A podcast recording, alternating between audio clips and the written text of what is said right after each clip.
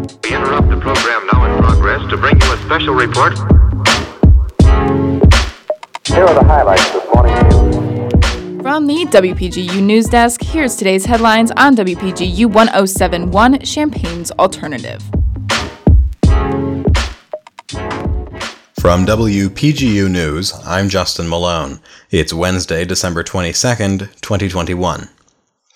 Automatic license plate readers are on the way for residents of Champaign starting in February. The ALPRs will operate like trail cameras, taking pictures of license plates to allow police to more quickly identify suspects in gun violence incidents. Despite concerns raised by the public and council members that the technology would disproportionately impact communities of color and would erode citizens' privacy, the City Council voted 6 to 3 to approve the proposal. This approval comes after the Urbana City Council rejected a similar proposal last month. Champaign's ordinance provides for a two year lease of 46 ALPRs located around the city, concentrated in areas more frequently affected by gun violence. The proposal also provides for a one year trial of gunshot detection technology. A large boom was heard across west central Illinois yesterday morning. Residents around Springfield reported the noise and severe shaking of houses as authorities worked to identify its source. The sound was from an F 15 fighter jet that corrected course, breaking the sound barrier. The plane took off in St. Louis before making a loop around west central Illinois, landing near Pittsfield. The sound could be heard as far east as Decatur. The Biden administration announced yesterday that it will purchase half a billion COVID 19 at home test kits to distribute to American families free of cost.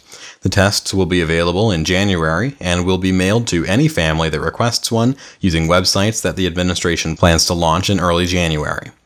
In a public address, Biden also confirmed that new federally run testing sites will open across the country within the coming days to alleviate the increased demand for tests across the country. The president also acknowledged the increasing spread of the Omicron variant, but urged the public to remain calm and encouraged vaccinated Americans to continue with their holiday plans. The National Hockey League announced on Monday evening that it will pause its season starting today in an attempt to mitigate the spread of COVID 19.